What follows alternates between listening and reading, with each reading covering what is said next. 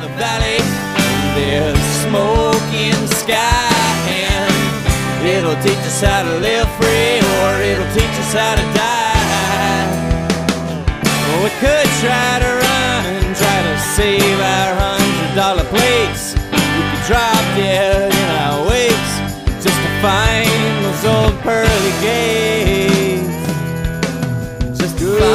Good morning, good morning. Cable Smith here with you today. Fire in the Valley, a little farmer, not so John, kicking things off for us on the Lone Star Outdoor Show. That one seemed appropriate as there's fire in the valley and smoke in the sky. Uh, desperate times watching our great nation burn itself down from within. It's truly saddening, and that's the only word I can really describe it as. It's sad. Um, watching people beat innocent people in the name of protesting the beating of an innocent person, I feel like I'm living in the twilight zone. So I don't have the answers. Um, I guess I'll just leave it with this love each other. I think that's the key. Um, with that being said, we've got a great show lined up for you today that has absolutely nothing to do with all the negative things going on in our world. So, you know what to do. Pull up that stool a little closer to the old campfire. Pour yourself another cup of coffee out of that beat up old Stanley thermos because we are ready to rock and roll. And off the top, we're going to dive into the ethics of letting feral hogs lay, something that uh, I'm not shy about saying I've done and will continue to do. But it's not because I want to do it, it's because there's no other option. Uh, when the USDA prohibits you from donating dead wild pork, you know, your hands are tied in some situations, and especially if you are taking out the sheer number of hogs that outfits like Three Curl Outfitters or Heli Hunter are doing. Uh, and so Charles Spiegel of Three Curl and Craig Meyer of Heli Hunter will be here. Lord knows they've tried to come up with solutions. Um, they've got ideas as to why the USDA won't allow wild pork to be donated. And I personally just don't get why they keep throwing out the fear of trichinosis or brucellosis as why they won't allow it. Because if you cook pork to an internal temperature of 100 and you know 50 degrees, uh, medium, basically, you kill that stuff anyway. So there's got to be something else in the mix. Um, we'll discuss it with Charles and Craig coming up here. Because make no mistake about it, farmers actually call them regularly and ask them to come help with their feral hog problems. You know, just these pigs are decimating their crops. So they provide a service, but at the end of the day, millions of pounds of pork are left for the coyotes. And uh, we're going to wade through that interesting and unfortunate situation coming up in a minute. And then uh, at the bottom of the hour, we'll spend some time with National Wild Turkey Federation biologist Annie Farrell. Uh, I've got a lot of questions regarding turkey predation, nest predation, what critters are responsible for the majority of that, and uh, and Annie has uh, some interesting stuff to share. Also, we'll get into the life cycle of a mature tom. How long do they live on average? What is the biggest threat from a uh, predation standpoint? And uh, what about nesting success ratio? Um, I don't know if you've ever thought about that, but Annie informed me that it is a lot lower than I anticipated, like a lot. Uh, it's a wonder that these birds come back every year. Uh, ground nesting critters really uh, struggle, and turkeys are no exception. And then also, how does the NWTF work hand in hand with state wildlife agencies? Do they partner up, and if so, on uh, what kind of projects? So cool stuff coming up with Annie as we discuss uh, possibly my second favorite animal to hunt after elk. Uh, just love anything that you can talk to during their breeding season and and try to trick them into coming within shotgun or bow range. It's uh, why I love elk hunting so much. So that's what's on the docket for today. Going to be a good one. Let's do a uh, let's do a quick giveaway. I've got a Lone Star Outdoors show. Uh, no, actually, I totally forgot. I've got a pair of Walkers Razor Pro digital low profile earmuffs. Uh, these are what I wear anytime I'm out shooting, and uh, they retail for $99.99. So, um, pretty sick little prize from Walkers. Just uh, email the word, let's just do Second Amendment. Just email Second Amendment to Lone Star Outdoor Show at gmail.com, and you are entered into the Walkers Razor Pro earmuff giveaway. Let's take a break. Coming up next, I'm joined by Charles Spiegel of Three Curl Outfitters and Craig Meyer of Heli Hunter right here on the Lone Star Outdoor Show.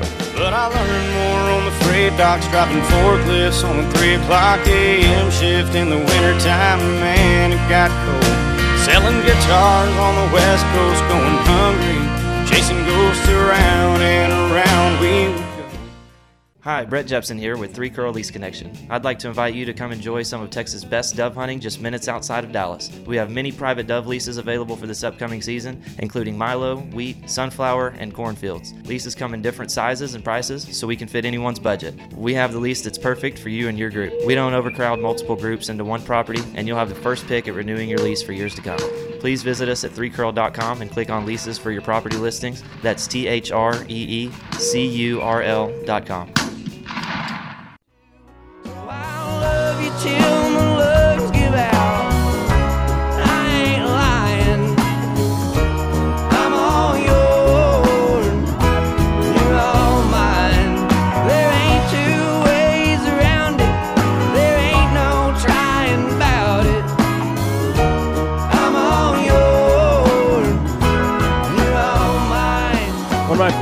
Tyler Childers, bringing us back on the Lone Star. Outdoor Show. All yours.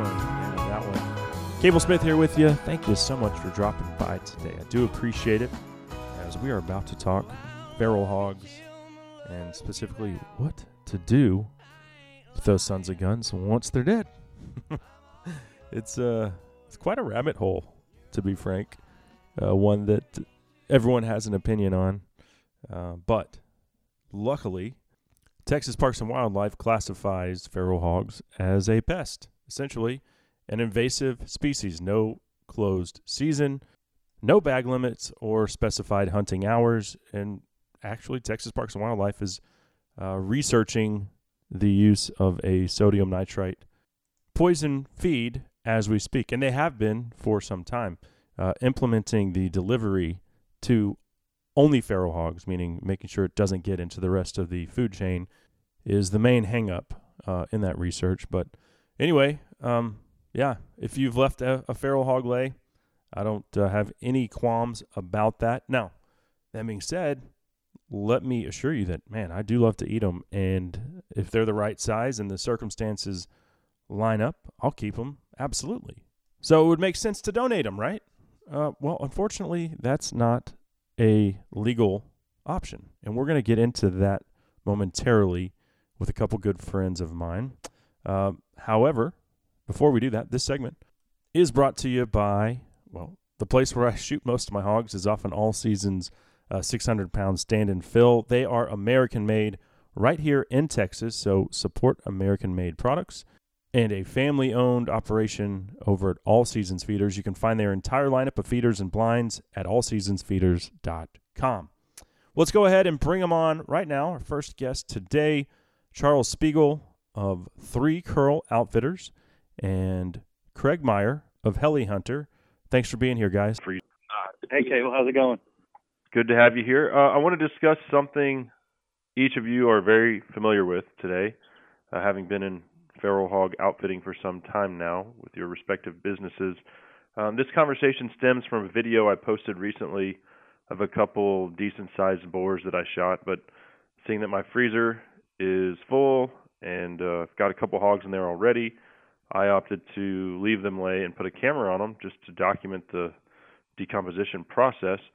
And like 99% of the comments found the results fascinating. You know, we had coyotes, obviously vultures, a sounder of hogs came in and actually fed on the decaying pig carcasses. Um, but there's always a, a couple folks who get butt hurt that I didn't butcher or donate the hogs. One guy going as far as to start calling me an idiot and a black guy for the hunting community. Which these comments don't, you know, I don't take them personally. I don't really care, but it got me thinking. Uh, wild pork is delicious, but we shoot so many hogs in Texas. I mean, I don't have enough freezer space for it. Donating is another issue, um, and I think that's the core of this uh, discussion today. Is because that's donating the meat is not really um, feasible. It's illegal, and we're going to dive into that. But before we do so, Charles, um, Three Curl runs a very successful thermal hog hunting operation.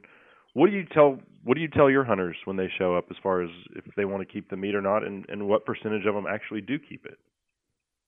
Sure, and um, we get this question a lot, um, especially when guys uh, coming into book hunts and traveling from in and out of state because transporting wild uh, pig meat back and forth and um, taking it back to your home or even carcasses runs into some difficulty. But um, basically, we tell all of our clients and customers once they come in, once they pull that trigger um, and, and they down a hog, that animal is theirs to do what they want to do with. So it, we'll help them out with any opportunities or any availability that we have in regards to.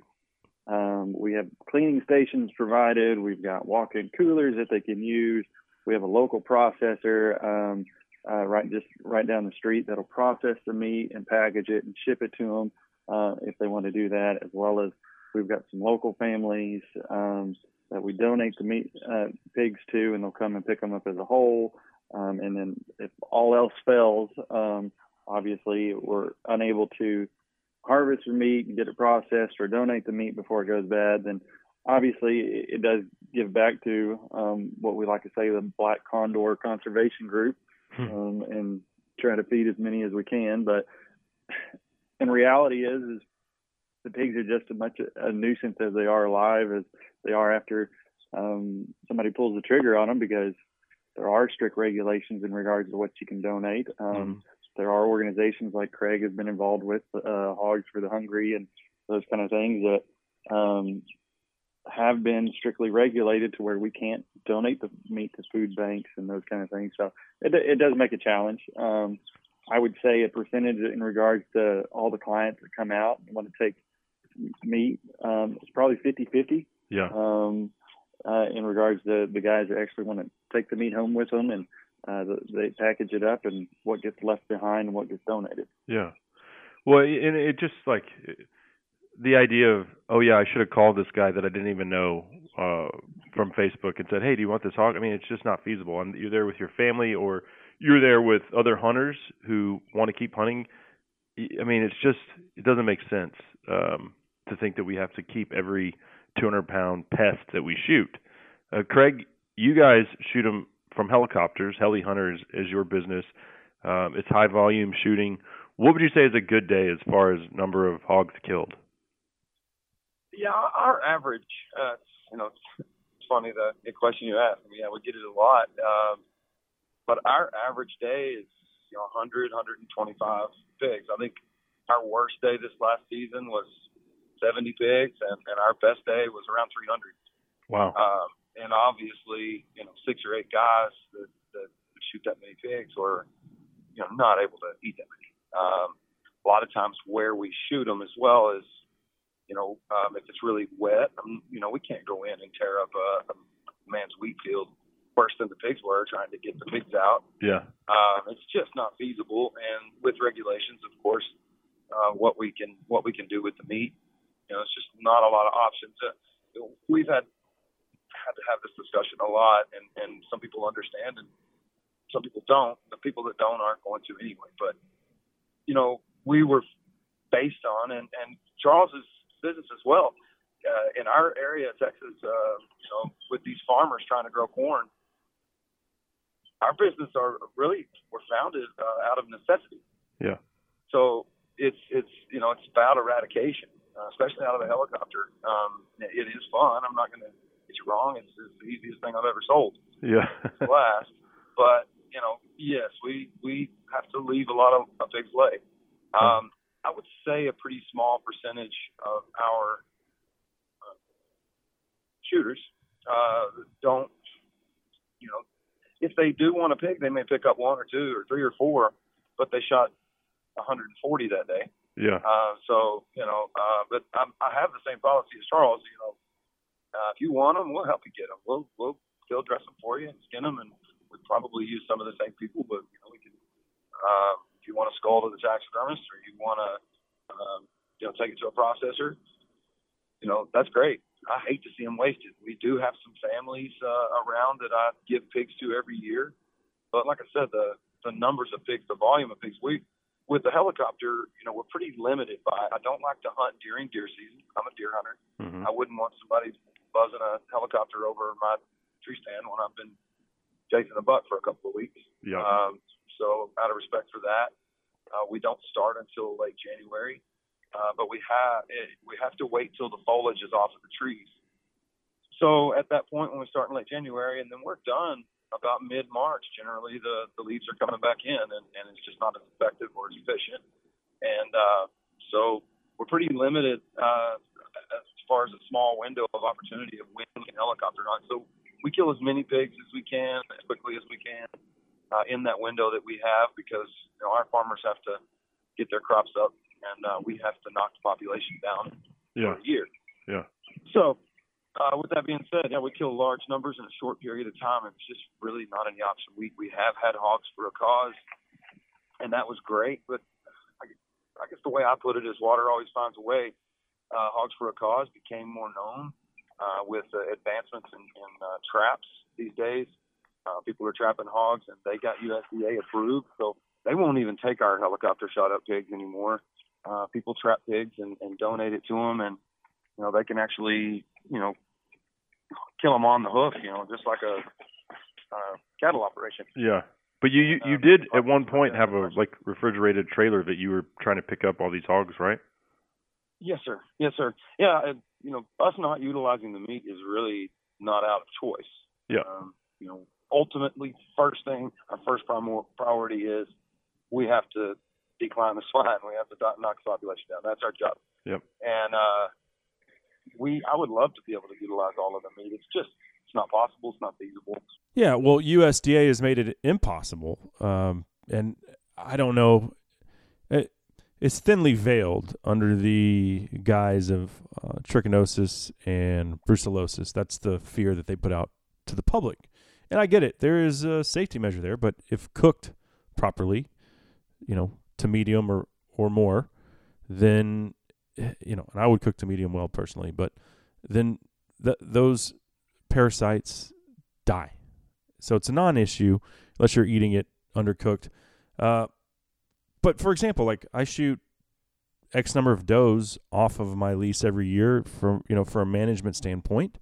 We don't want to be over carrying capacity, and I'll donate one of those does usually every fall to Hunters for the Hungry. I'm happy to pay the twenty-five or thirty dollar processing fee. It's no big deal. I couldn't do that with feral hogs if I wanted to, and unfortunately, we're going to have to table this, uh, come back, uh, because Charles has a lot more insight to add as to other factors concerning the USDA's decision not to allow the donation of wild pork.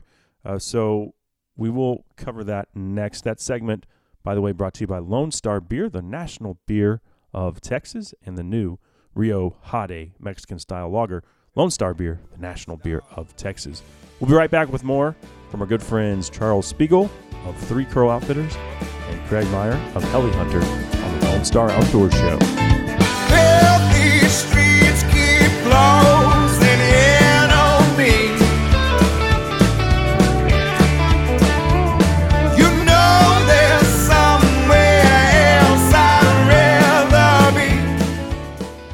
Hey guys, Cable here for QuietKat, the leader in e-bikes made specifically for overlanding, hunting, fishing, and remote access to the great outdoors. QuietKat provides outdoor enthusiasts a means of portable, low-impact transportation while providing you with the most reliable product on the market. I own a QuietKat, and it has surpassed all my expectations. It's an amazing machine that stealthily gets me wherever the hunting or fishing adventure takes me. Based out of Eagle, Colorado, QuietKat is able to put all of their products to the test, making sure your e-bike is built to last. Visit quietkat.com or call 970 328 2399 for more info. Hey y'all, Chris Letzinger, online sales manager at Cinnamon Creek Ranch here, reminding you we're not your typical archery club. We're a one of a kind archery facility with indoor and outdoor ranges, full pro shop, and six different 3D courses. Cinnamon Creek was designed by hunters for hunters. Located in Roanoke, Texas, we have over 200 3D targets to hone your archery skills. Call 817-439-8998 or visit us at cinnamoncreekranch.com to visit our new online store. That's cinnamoncreekranch.com. Then he said, Hey stranger, how been? Sure it's nice to hear your voice again. Hey stranger, it's been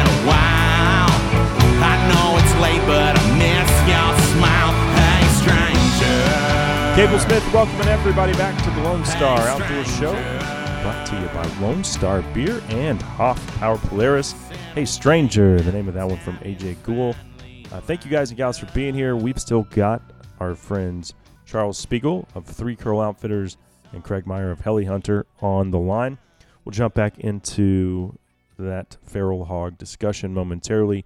This segment of the show, however, brought to you by First Lite and the Guide Light Short. It's basically what I've been living in this spring, whether that is uh, hitting the crappie hole, uh, filling feeders at the deer lease, shooting at the range, you name it.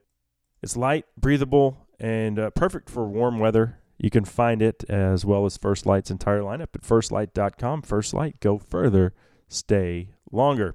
Well, picking it back up with uh, Charles Spiegel and Craig Meyer here. And Charles, this is specifically for you because I know that you've done extensive research on why we can't donate feral hog meat.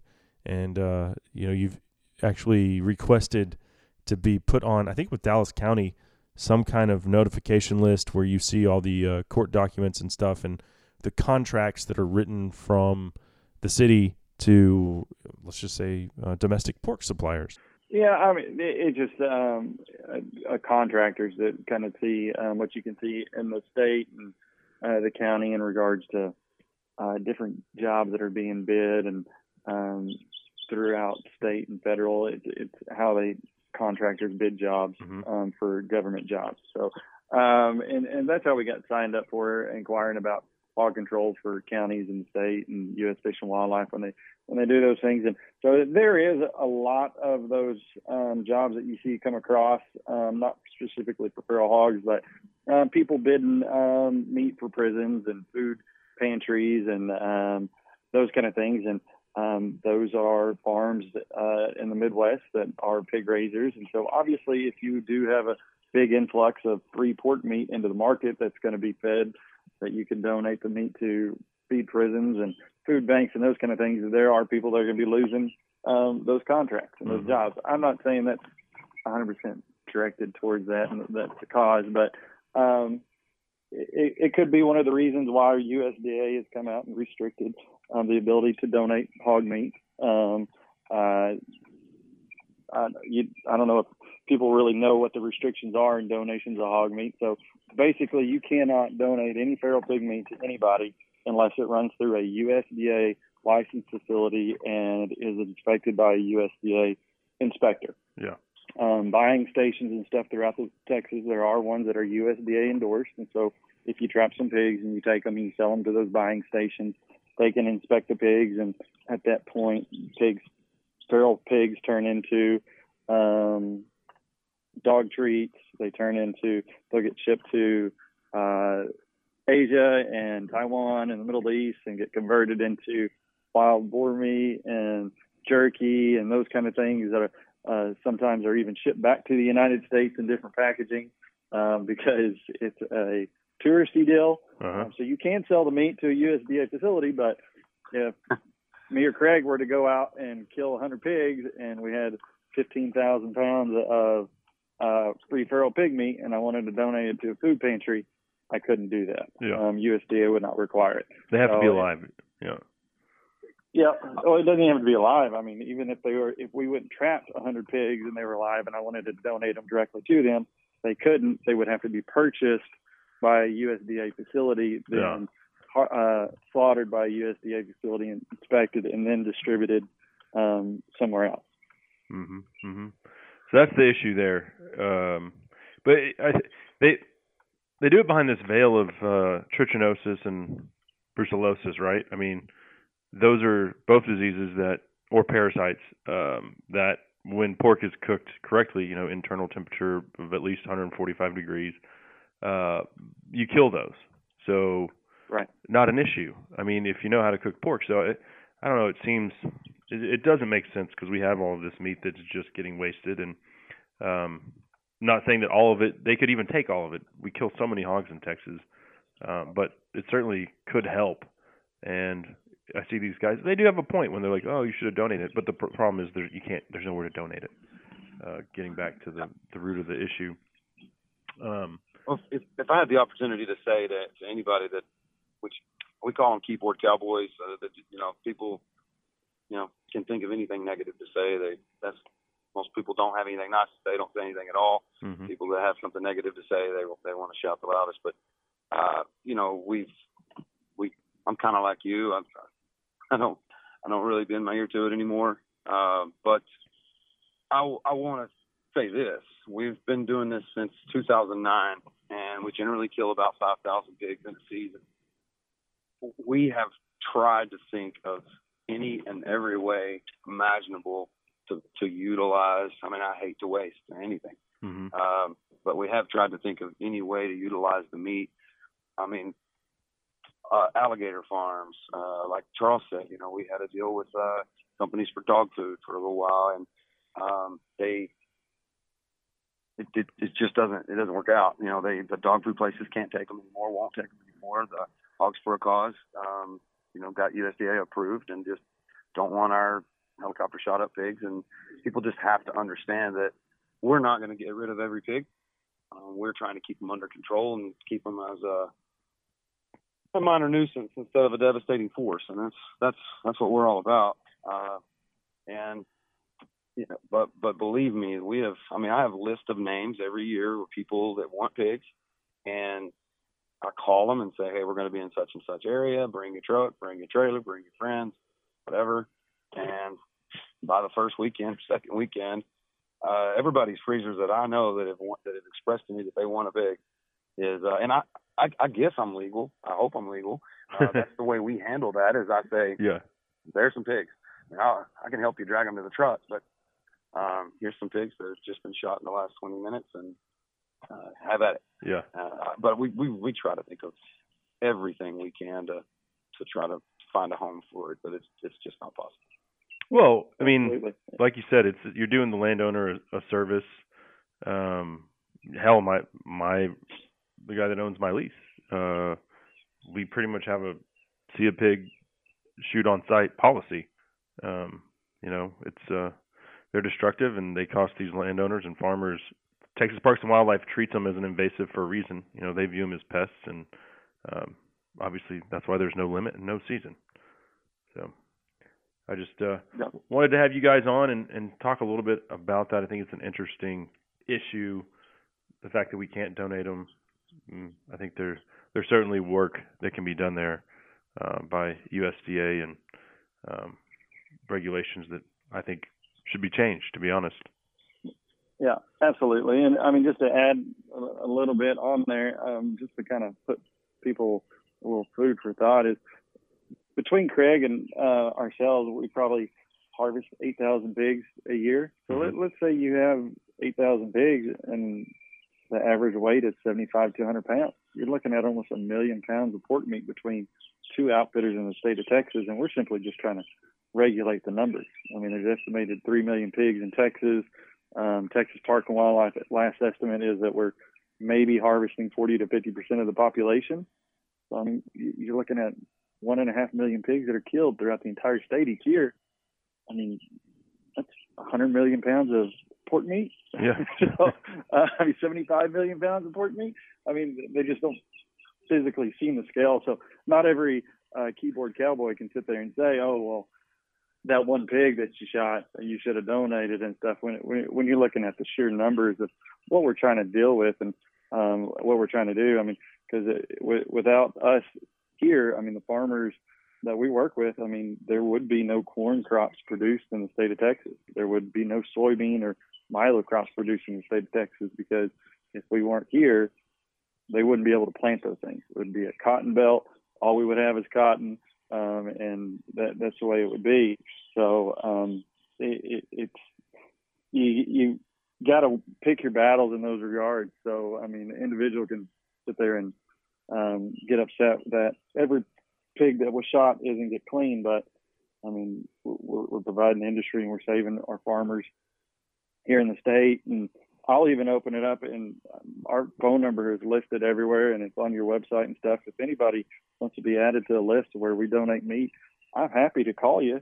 And at two or three in the morning when we get done shooting pigs, and if we've got clients that don't want pigs and y'all want to come pick them up, I'll send you the address and you, you can have them. So uh, I have no problem doing that. So there you go. if any of those guys, if any of those guys want some uh, pig meat and they, want to be upset about it, then send them my number. Uh, I'll call them uh, when we get done hunting, and they can come pick up as much as they want.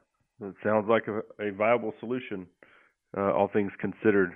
Well, guys, I, I certainly appreciate the time. Uh, Craig, if you want to give your your website, folks can find you, or your uh, I don't know what your social media stuff is, but if you want to give that out. Sure, sure. Uh, HeliHunter.com. Uh, we're Heli Hunter on Facebook as well, and uh, yeah, you can get a hold of us in that regard. And uh, want to say with that, if, if anybody thinks of a solution, because we've certainly been trying to for ten years, Yeah.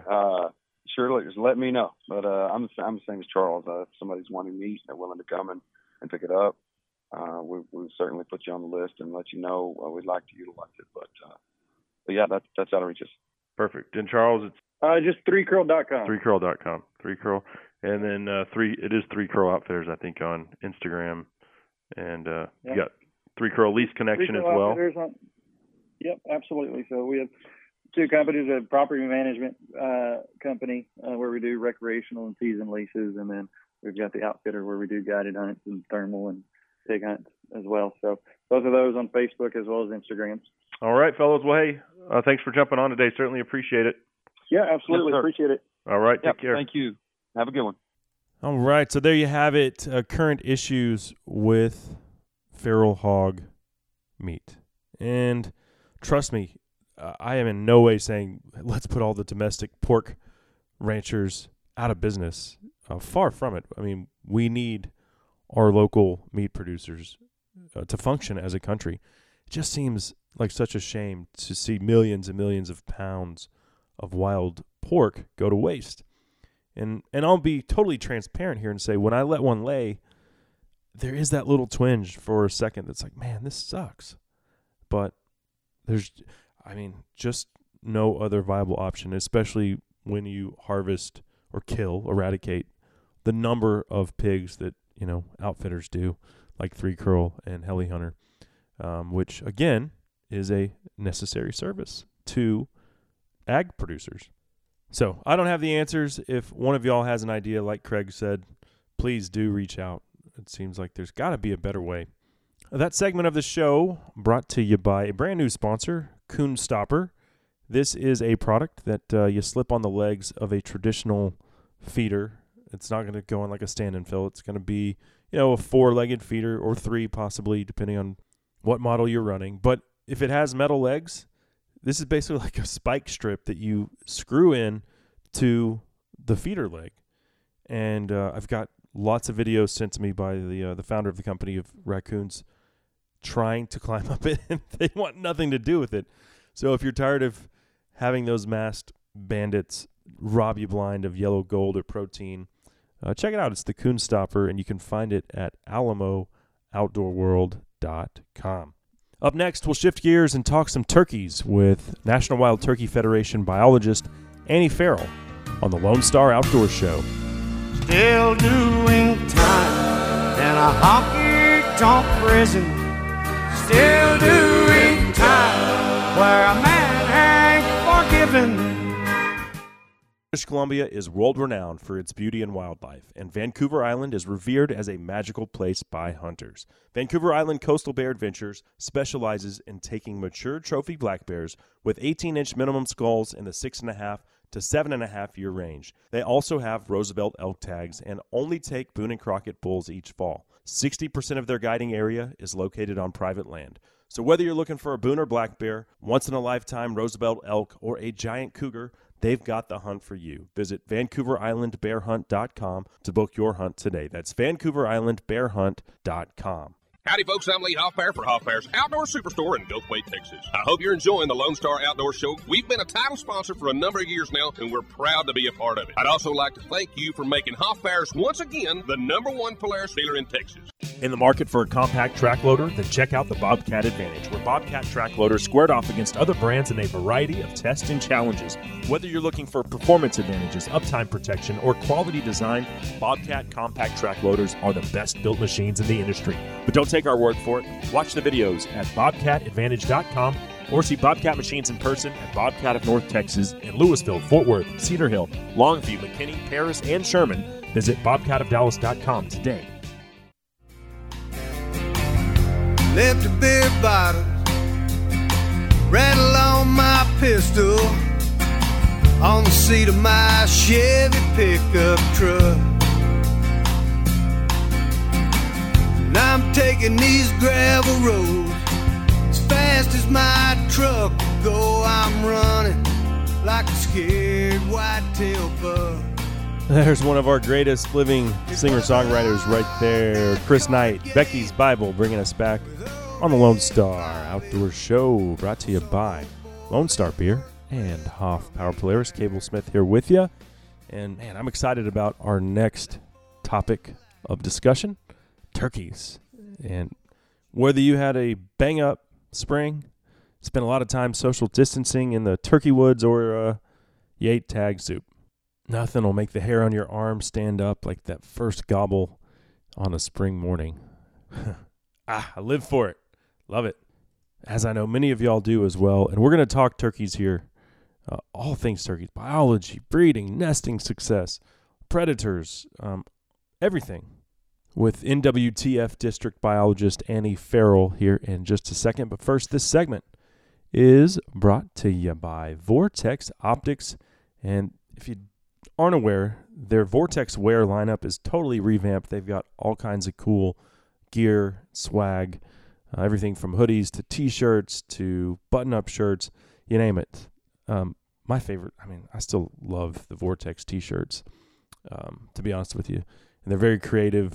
I just got a new one, a new Freedom one, this past week. Um, here's the cool thing: go to the Vortex website. If you find something you like, you'll save 20% off your entire order on apparel uh, when you use that promo code Lone Star 20 So take advantage of that. Um, Vortex is the force of optics, by the way. Uh, let's bring on our next guest.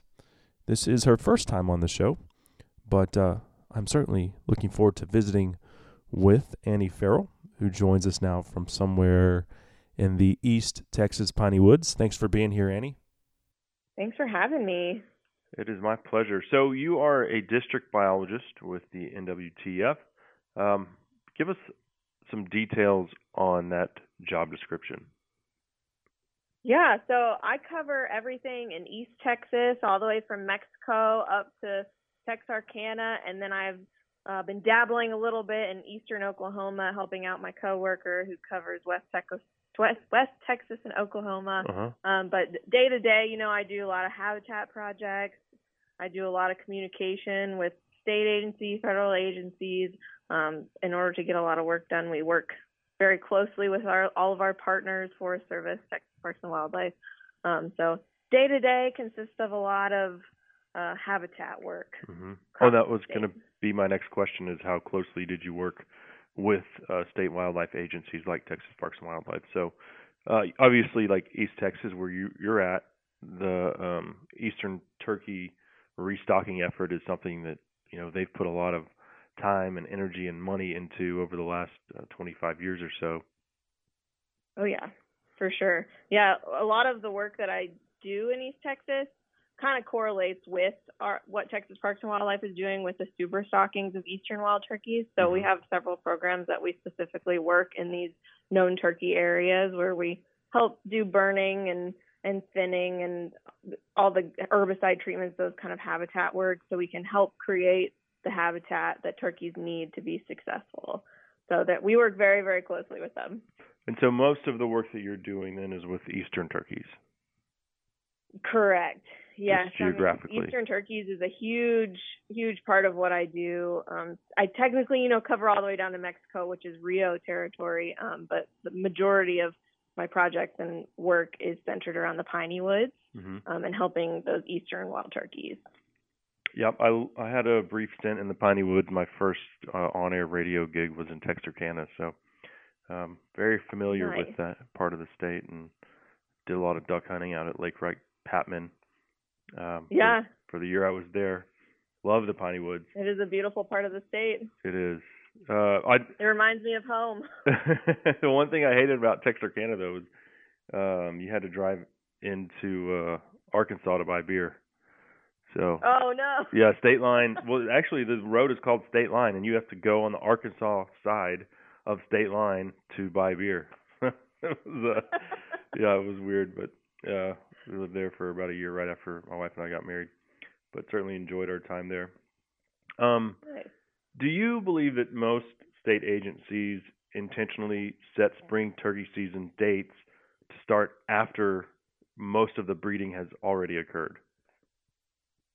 I think that most of the seasons are set based on biology. So Uh-huh. they want the toms to be able to breed the hens and the hens to be able to start nesting um, with so that the dominant toms are not going to be killed during hunting season. So I mean a lot of it is based on biology, a lot of it is political as well. Uh, but you know in Texas our eastern season was moved a week later Mm-hmm. um, and that was with the intention of helping the turkeys survive and helping um, or the hens survive um, longer and get bred earlier.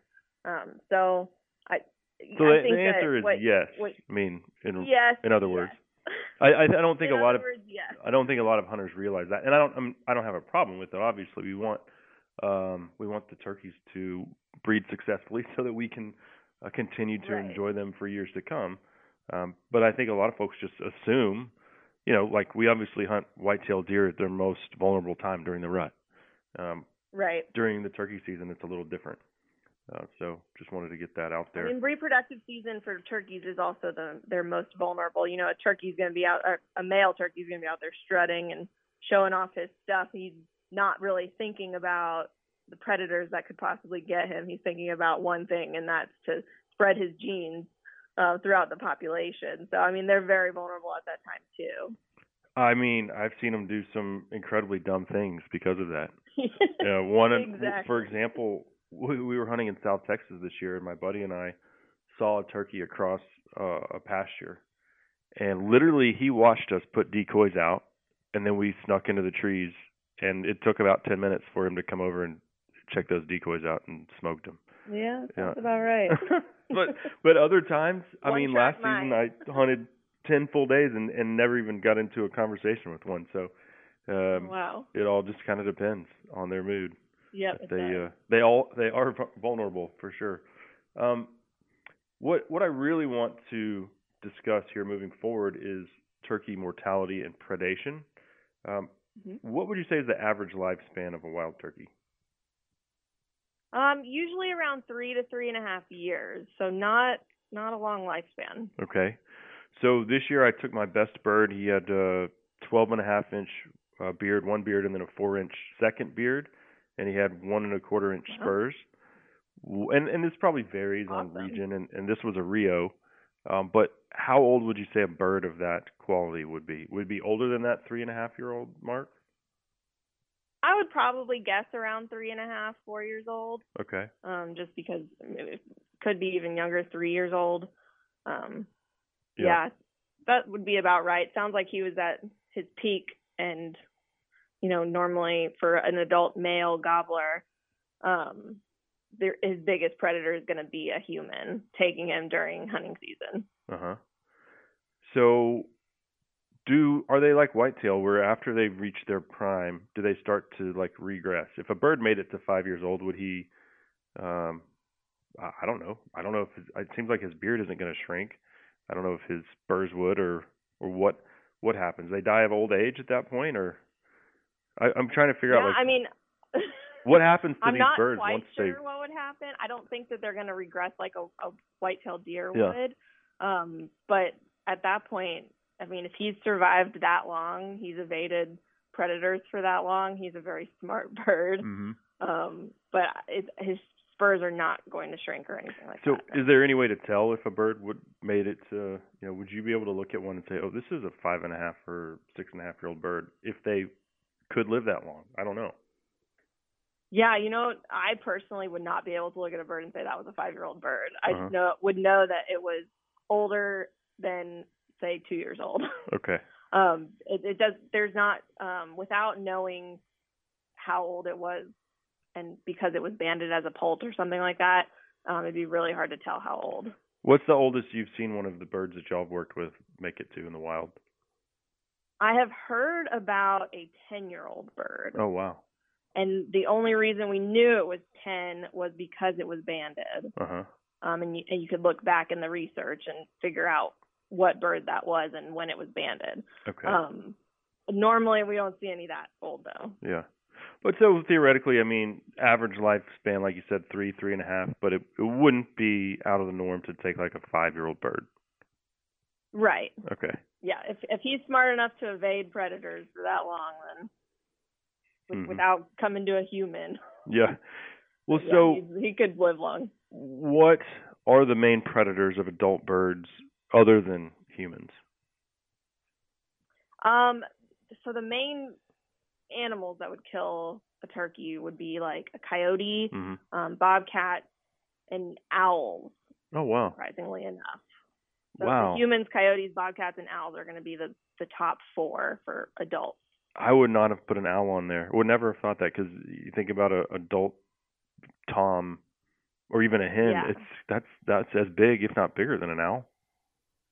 Yeah, they're about the same size. Say like a great horned owl. Uh-huh. Um, the the the thing about owls is that they will take them off of a roost when Yeah. turkeys are most most vulnerable. Mm-hmm. Um, so they'll come swoop in silent silent predators and just take them right off of the roost. Wow, that is uh, that is too cool. I never would have guessed, to be honest with you. Um, I do think we're gonna have to work in a quick break here.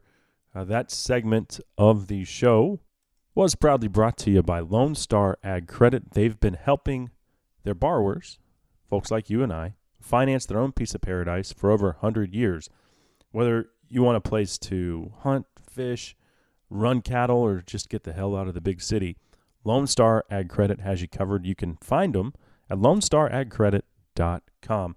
Up next, uh, we'll actually head to the nest itself, see what critters are responsible for the uh, biggest percentage of nest predation. As we continue our discussion with NWTF biologist Annie Farrell on the Lone Star Outdoor Show. Slam the door, yell out loud, don't hold it in, let it out, put me down, put up a fight. I can be wrong, you can be right. Hey guys, Cable here to remind you that if you're looking for a handheld thermal monocular, Pulsar's got two great options the Helion, uh, which was my favorite for a long time, and then the Axion as well, which a little more compact, uh, about the size of your cell phone, fits in your pocket, and at $1459.99 has the price tag to match, but still got all the great features you love from Pulsar. And get this when you use my promo code Pulsar underscore PL, you'll get 20% off your order. That's right. 20% off when you check out at pulsarnv.com. There's some money on the table and a pistol on the floor. Some old paperback books of Louis L'Amour. She says, honey, don't worry about Judgment Day. All these people going to heaven, they're just in our way. Carll, Drunken Poet's Dream, bringing us back on the Lone Star Outdoor Show. Of course, he co wrote that one with the great Ray Wylie Hubbard. Cable Smith here with you. Thank you so much for tuning in. Appreciate it very much. Uh, we are still talking turkeys with National Wild Turkey Federation district biologist Annie Farrell. But before we jump back into that conversation, this segment proudly brought to you by our Luck Outfitters, offering the finest in Newfoundland moose hunting. Uh, I hunted with them this past fall. The cool thing about Newfoundland is they have a ton of moose. I shot a nice bull on the third day of a five day hunt. Maybe it was a six day hunt. Uh, but Newfoundland moose hunting isn't to cost you your firstborn kid. It's, uh, I don't want to say a blue collar moose hunt because the amenities are top notch. The food is great. The guides are world class. But it's not like you're paying for a $25,000 Alaskan moose hunt. So um, if you're interested, if moose is on your bucket list, give Our Luck Outfitters a shout, and you can find them at ourluckoutfitters.com. Um, with that being said, I certainly appreciate Annie Farrell sticking around. And Annie, I want to transition into, you know, with it being springtime, hens are on nests or have already hatched their clutch. Um, what predation actually occurs to the nest itself? You know, obviously, we talked about coyotes and owls uh, preying on adult birds, but I imagine a lot of that changes when it comes to the nest. I'm sure coyotes still do their part, and uh, other varmints and snakes, and uh, maybe even feral hogs. I don't know, but uh, shed some light on who the biggest culprits are there. I literally anything that could get on a nest would eat the eggs for sure. Um, so anything anywhere from snakes, um, your smaller mammals like raccoons, uh, raptors, owls, foxes, coyotes, mm-hmm. um, hogs will not necessarily target a nest, but if they come across one, they'll eat it. Um, they're not usually the primary um, nest predator, though. It'll usually be like a coyote will get a hen off the nest, eat the eggs, and whatever is left over, a hog will find and eat. Mm-hmm. So a lot of folks think that hogs are really affecting turkeys in their nests, but I mean they're only going to be there after the nest has already been found, typically. Okay. I've seen multiple videos of like trail cameras uh, where coyotes have ambushed the hen while she's on the nest this spring. Mm-hmm. Um, is that something that occurs pretty frequently? Yeah, I would say that coyotes are probably the worst predator of turkeys um, because they will eat a turkey, an adult turkey, off of a nest and then also eat the eggs. So they're not just going to go in and flush the hen off and mm-hmm. then eat the eggs. They're going to target the hen and the, the eggs. And, you know, with the way that coyotes are, the way that they hunt and forage, um, lends themselves really nicely to interacting with turkeys. They have great eyesight. They have extreme sense of smell, and the way that they move, they can cover a lot of ground in a day. Um, so they'll be able to zero in on those nests and that hen very easily and very quickly. Mm-hmm. Um, and then they'll eat the hen and the eggs. So, well, so bad nest predator. you do a lot of habitat work, and, and nesting cover is of you know great significance for this very region to uh, you know Mhm. keep predators from finding uh, the nest. Um, what is the success rate of of a, a nesting hen? And I'm sure that that varies region regionally, you know, uh, depending on habitat. But generally speaking, is it 50%? Is it 80%? It's actually lower than that. It's usually only about average 25%. Oh wow, that's So, a lot lower than I yeah, would have thought. turkeys do not have great success um, in in their nests Hmm. at all. Okay, that's that's terrible. Yeah. Uh, oh man. So is that um and and, and there's got to be a, a some division there of nests that have just been depredated versus where the hen is actually killed as well. I'm sure that Right. 75% of the time the hen's not getting killed. Correct. Um, yeah, a lot of times she'll be flushed and her nest will be depredated, or the nest fails, Mhm. or and she'll renest. Um, a lot of times the nest will be depredated. It's they don't. Turkeys have a lot going against them. Yeah. Well, like any ground nesting uh, animal, it seems a bird. Uh, it seems that's always the, the issue. Absolutely. Well, you know, they they drop an egg. Really, I mean, it's it, the research shows that there is not a lot of selection that goes into picking a nesting site. Hmm. Um, and, and when you look at um, research that's come from like Dr. Chamberlain at UGA or Bret Collier at LSU, you'll find that um, they have a lot of turkeys that are GPS. They have GPS transmitters on them, and they're tracking these hens um, during nesting season. And a lot of times where they decide to nest is not they've never even seen that area before. So a lot of times, what we can only infer is that she the hen wakes up one day, flies down off the roost, and is like, "Oh, it's time to lay eggs," Hmm. and drops one right where she is. So in an area that she's going to be hanging out, there's probably going to be cover somewhere, but she she needs to lay it on the ground where it's open enough that she can get in and out, but covered enough that she's hidden from predators, but also that she can still see. So I mean, it's it's a really tough situation for the for the hen hmm um, to survive that. Yeah, fascinating. So not a lot of not a lot of thought goes into where I'm going to lay this egg. Uh, That's Okay. what it seems. Yeah. yeah. mm. Um, what is the NWTF? Uh, what is their stance on predator management? Um, yeah, I, it, we're never going to wipe these predators off of the face of the earth, and we don't want to. We don't want to do that with any animal, clearly. But I feel like you know targeted predator management, like seasonally, would be something that you know could help potentially increase that that nesting success. Right. I mean, we're not against it. We support trapping, Uh-huh. um, and it's a great, another great way to get out into the woods and um, harvest your own whatever you want to harvest. Um, but trapping is not necessarily going to have a measure any kind of measurable impact on the turkey population um, because the the best way to have some impact on the turkey population is have to have good habitat in the first place. Um, so if you have improved habitat and you have turkeys, then the trapping could be used as part of your toolbox hmm um, to help turkey populations and their survival over Mm-hmm. time.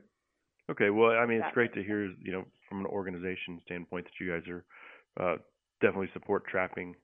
Um, Absolutely. there's so many organizations out there these days that just vilify that, which is just pure ignorance. Right. Um, and and we I, I know a lot of my, a lot of my coworkers go out and trap themselves. oh, perfect. I've Yeah. never done it, but I know a lot of people that do. Well, and you think about the role that trapping plays from a conservation standpoint. All those turkeys that Texas Parks and Wildlife is super swamping into East Texas are trapped for somewhere and brought here.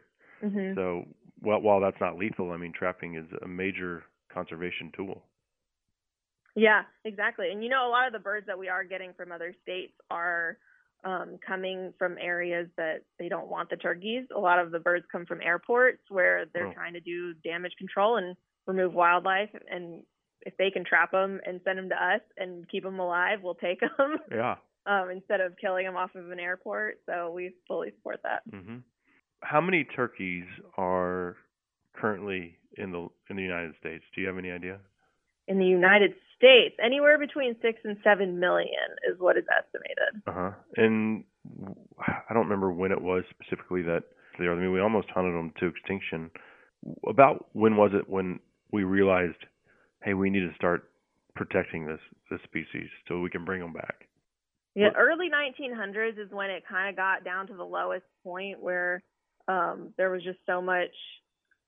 Th- There were hardly any turkeys left, and so 1973 is when NWTF was formed, and Mhm. that was right around when everyone was starting to realize this is a problem. We need to fix this, and so NWTF came into the game and helped with the trap and transfer. And we did. We were formed based on science. Essentially, we wanted to to work with the correct science, and so we did a lot of the trap and transfer and did a lot of research, funded a lot of research, um, and that's when things kind of started to turn around. So in the late 70s and 80s, um, early 90s is when we really started to see the populations explode.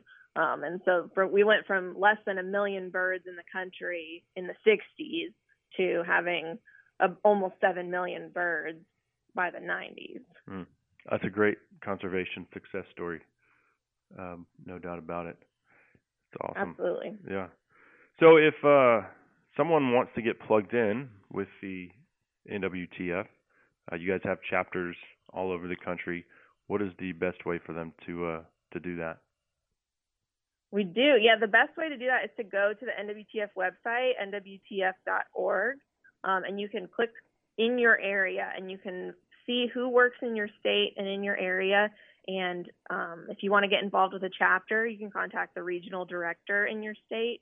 Um, or if you want to know about the conservation work, you can contact your district biologist. And so there's just a, um, a telephone book basically of all the contact information of the folks that work in your particular state. Right on. Well, I'm going to take uh, one stat away from this. I mean, the whole thing was interesting to me, but the the thing that I I had no idea. Well, two things really: the the owl predation aspect, and then 25% nest success is a lot lower than I would have thought. So, uh, certainly eye opening, and I absolutely enjoyed the conversation. Yeah, thank you so much for having me. I really appreciate it. Likewise, there she goes, Annie Farrell, district biologist with the National Wild Turkey Federation. Some interesting stuff there, no doubt. Things that I didn't know for sure. Um, that segment, by the way, brought to you by Pulsar, night vision, and thermal imaging technology. The Pulsar Thermion XP50. It is absolutely incredible. I've got one on my bolt action 6.5, and I know I give the 6.5 a hard time, but it's a perfect caliber for uh, hogs and coyotes in Texas, and the Thermion lights them up like no thermal optic that I've ever used. It's uh, also the most user friendly. The button functionality and placement. Well, you could just say they nailed it with this unit. You can find the Thermion at pulsarnv.com and uh, on the monocular and bino side of things, you can save 20% if you use my promo code Lone Star underscore PL. Um, all right. Unfortunately, just looking at the clock, we got to go. Got to get out of here. Thanks to Annie Farrell of the NWTF and Charles Spiegel of Three Curl Outfitters, Craig Meyer of Helly Hunter. Uh, appreciate all of their contributions. We will do it again, same time, same place next week. Thanks to all of our sponsors. Thanks to you, the listener, for being a part of the Lone Star Outdoors Show. Until then, I'm Cable Smith saying, y'all have a great week in the outdoors. Well, there's cold and there's hot, and things that come just to stir the pot, and words it ain't worth the time they take to say.